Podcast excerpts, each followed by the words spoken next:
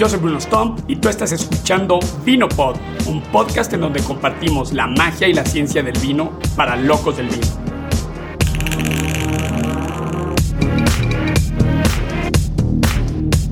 Este episodio es la primera parte de la influencia que el suelo y el clima tienen con la viticultura. El objetivo de este episodio es entender la vid desde su historia evolutiva, su estructura, su morfología y su desarrollo. Si estás próximo a plantar un viñedo o formas parte de un proyecto vitivinícola joven, esta serie de tres episodios seguro te ayudarán. Arranquemos. Hay miles de variedades de uva, con diferencias notables a la vista y gusto, capaces de producir una asombrosa variedad de vinos con distintas tipicidades, pero todas son variedades de una sola especie, Vitis vinifera. Se estima que en todo el mundo hay entre 14.000 y 24.000 cepajes diferentes. Cepaje es el término científico para la variedad. Pero debido a que muchos de estos son sinónimos, en total se estima una cifra entre 5.000 y 8.000 variedades.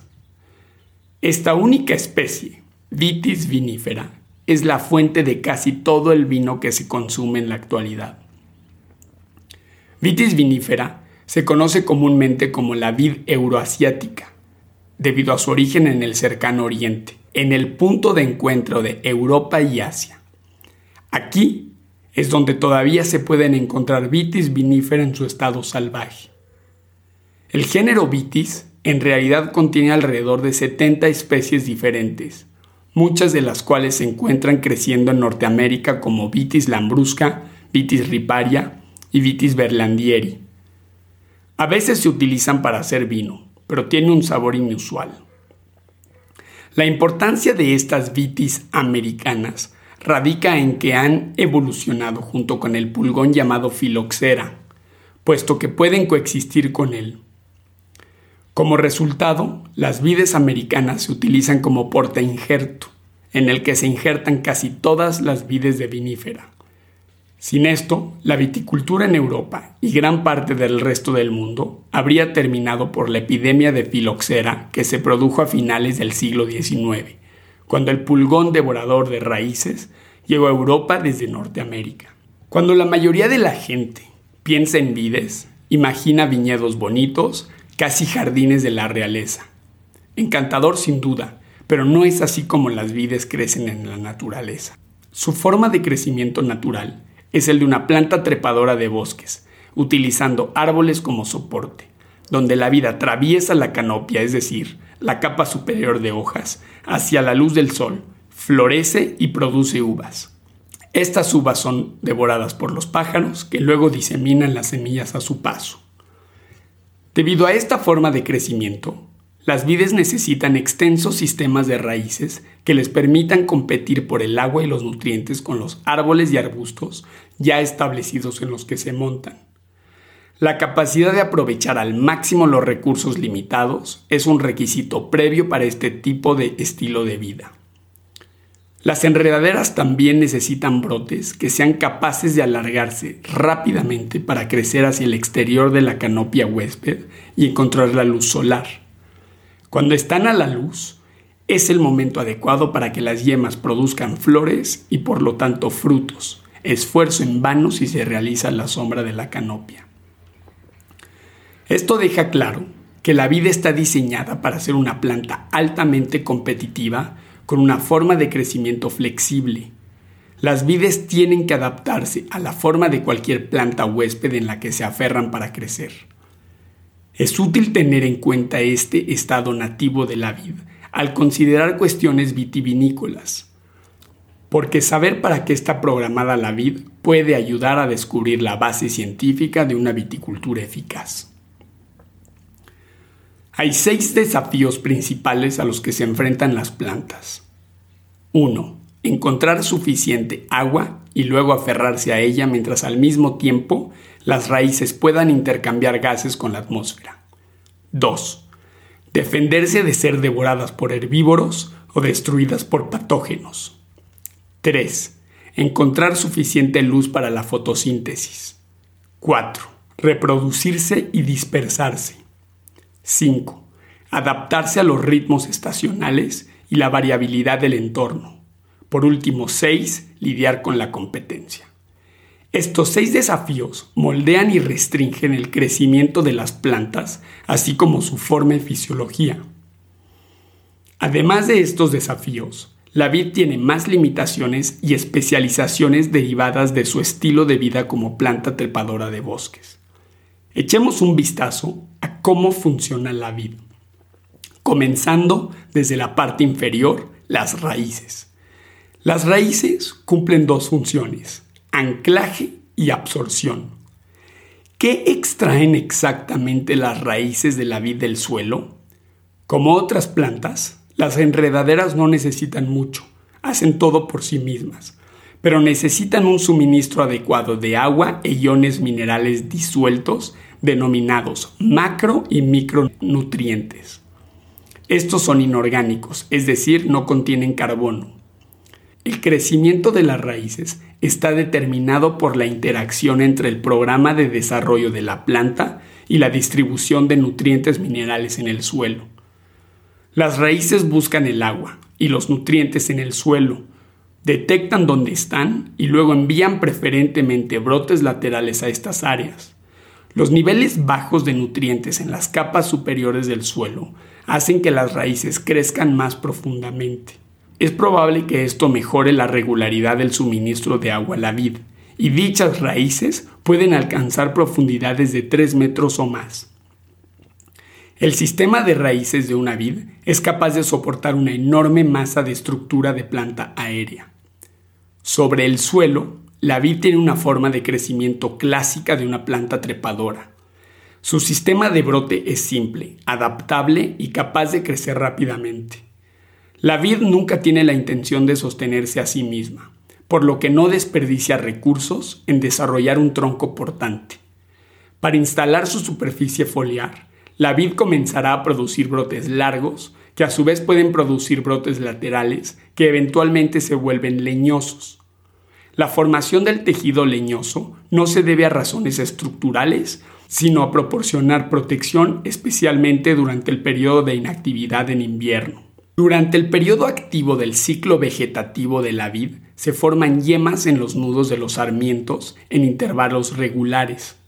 Estas yemas son estructuras complicadas que contienen el potencial para generar hojas, zarcillos, flores y se desarrollan durante dos estaciones, primavera y verano, con un descanso durante el periodo de inactividad, el invierno. Hablemos de la morfología del brote. El tallo está separado en secciones por estructuras conocidas como nudos. En cada nudo se forma una hoja de un lado con un zarcillo o un capullo en el otro. Los meristemas son la región de crecimiento en donde las células se dividen activamente. Estos pueden ser vegetativos como las hojas y reproductivos como las flores, y se forman simultáneamente en el mismo brote. La luz es la clave para el crecimiento de la vida. En ausencia de luz, los brotes muestran un gravitropismo negativo, lo que significa que deben crecer lejos del suelo. La luz es la señal de crecimiento predominante. Los brotes son positivamente fototrópicos y crecen hacia la luz. La luz también es la principal señal para la inducción de la floración. Los arcillos son estructuras indispensables para la acción de sujeción de la vid como planta trepadora. Son tallos modificados que se enrollan alrededor de las estructuras de soporte. Ahora hablemos del desarrollo y la floración. El proceso de floración en la vid es inusual, ya que se extiende por dos temporadas de cultivo consecutivas. La floración se induce por primera vez en los brotes latentes durante el verano, pero la iniciación y el desarrollo floral se producen en la primavera del año siguiente. En la inducción de la floración, el meristema apical de las yemas, conocido como MAI por sus iniciales, produce meristemas laterales y estos darán lugar a flores o zarcillos. Exploremos ahora el desarrollo de la uva. Las uvas son para los pájaros. La vid silvestre diseñó uvas para obtener la ayuda de los pájaros para diseminar sus semillas. Con su facultad de volar, las aves son bastante móviles y el tipo de lugares a los que van las aves son lugares prometedores para dispersar semillas. Todos estos azúcares en las uvas maduras son una recompensa para las posibles aves portadoras de semillas. Pero la vida no quiere que los pájaros se lleven las uvas demasiado pronto. Las semillas por lo general se encuentran listas para la dispersión antes del inicio del otoño. ¿Por qué? Porque el otoño provee lluvias y condiciones favorables para la germinación de semillas. Por lo tanto, la maduración de las uvas se sincroniza inteligentemente y se divide en tres fases. La primera es el desarrollo de la estructura de la uva. En todo este proceso, las uvas acumulan ácidos y experimentan una rápida división celular. Este crecimiento se ralentiza para la segunda fase, el envero, que es cuando las uvas tintas cambian de color de verde a rojo y la piel de la uva blanca cambia de un verde duro a un verde suave y traslúcido. La tercera fase sigue a esto cuando el crecimiento celular comienza de nuevo y las uvas acumulan azúcares y compuestos fenólicos y los ácidos disminuyen. Todo esto en beneficio de las aves. Las uvas verdes están camufladas por su color verde y poco apetitosas, son muy ácidas, con altos niveles de piracinas, de sabor vegetal y con taninos fuertes. Mientras que las uvas maduras se destacan por su atractivo color dorado y sabor delicioso. Es la más dulce de todas las frutas, con una menor acidez, taninos más maduros y los sabores de piracina herbácea degradados. Las uvas les dicen a los pájaros cuándo la cena está servida. Las semillas son la primera parte de la uva en alcanzar la madurez fisiológica alrededor del embero.